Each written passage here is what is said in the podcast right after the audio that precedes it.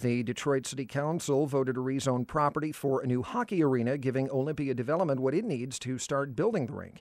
The council apparently got what it wanted, assurances from Olympia that it will renovate one of two vacant historic hotels in the Cass Corridor. So, what will happen to that building and when will the work start? Joining us live is Bill Shea, who covers the business of sports for Crain's Detroit Business. Hi, Bill. Good morning. So the council put off this vote a number of times. What were they waiting for? What did they need before they would approve the rezoning? Well, I think there was a lot of sort of behind-the-scenes jockeying going on. You know, publicly they talked about getting assurances on what would happen with the Eddystone Hotel, which will be renovated, while the old Park Avenue right next to it will be demolished.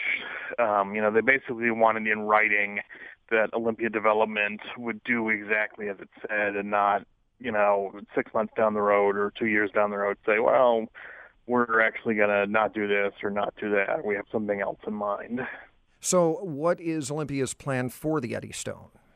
Well, from what they've, what was said in the council meeting yesterday, the City Corporation Council, Bush Hollowell, read a letter to the council, you know, proving everything was in writing, saying that, you know, the Eddystone will be renovated, the facade, and internally it'll be commercial space and residential, 20% of which will be, you know, affordable housing.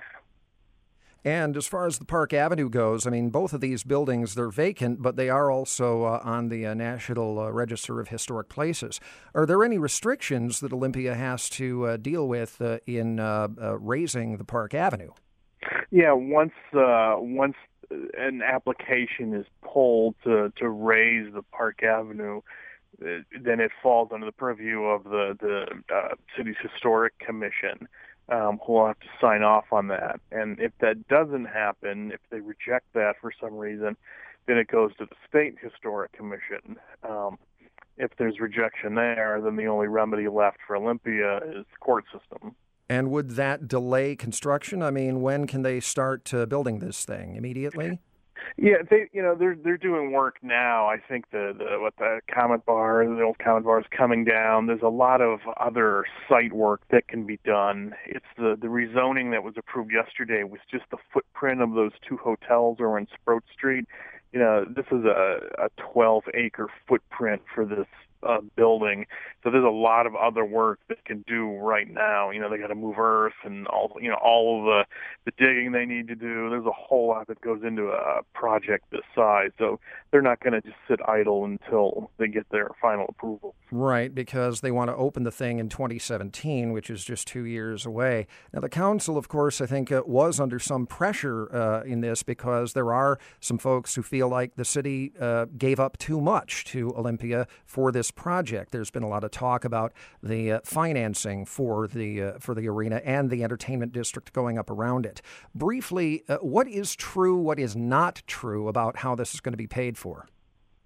Well, what the basic deal is the state will issue $450 million in tax-free bonds. You know, whoever will choose to buy these bonds, and they're going to be in two series, will do so, and then that money will be turned over to this project. Now, the city's Downtown Development Authority ultimately will own the building, but it's Olympia that will build it.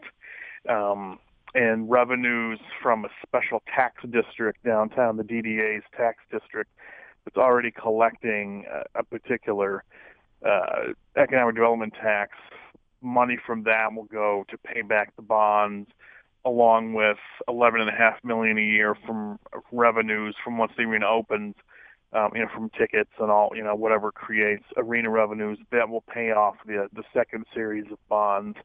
And there's all, you know, there's some money on hand that's already been collected, about $35 million, that will go towards the project that's sitting in that tax account. And the people that pay that tax are downtown property owners within that special district.